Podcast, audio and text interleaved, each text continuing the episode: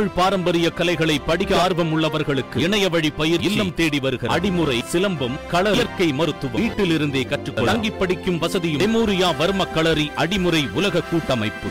நீலகிரி மாவட்டம் மசனக்குடி பகுதியில் நான்கு பேரை கொன்ற டி டுவெண்டி த்ரீ புலியை மயக்க ஊசி செலுத்தி உயிருடன் பிடிக்கும் பணிகள் இருபத்து ஓராவது நாளாக தொடர்ந்து வந்த நிலையில் தற்போது அந்த புலி பிடிபட்டிருக்கிறது. கடந்த இருபது நாட்களாக டி டுவெண்டி த்ரீ புலியை உயிருடன் பிடிக்க முடியாமல் திணறி வந்தது வனத்துறை. இந்த புலி நீலகிரி மாவட்டம் கூடலூர் மற்றும் மசனகுடி பகுதிகளில் நான்கு பேரின் உயிரிழப்பிற்கு காரணமாகவும் ஐம்பதிற்கு மேற்பட்ட கால்நடைகள் இறப்பிற்கு காரணமாகவும் இருந்தது. இதனை பிடிக்க இரண்டு கும்கி யானைகள் காவல்துறையின் பல மோப்ப நாய்களும் பயன்படுத்தப்பட்டு வந்தன. இந்த நிலையில் நேற்று இரவு பத்து மணியளவில் முதல் முறையாக புலிக்கு மயக்க ஊசி செலுத்தப்பட்டது. இருப்பினும் அந்த புலி பிடிபடாமல் நேற்று இரவு தப்பியது. இதனைத் தொடர்ந்து அந்த புலி நேற்று இரவு சாலையொன்றை கடப்பதை பார்த்த வனத்துறையினர் அதனை பின்தொடர்ந்து இரண்டாவது மயக்க ஊசியையும் செலுத்தினர். இவற்றைத் தொடர்ந்து இன்று அந்த புலி தற்போது பிடிபட்டிருக்கிறது. கடந்த மாதம் இருபத்தி ஐந்தாம் தேதி முதல் டி டுவெண்டி த்ரீ புலியை மயக்க ஊசி செலுத்தி உயிருடன் பிடி பிடிப்பதற்காக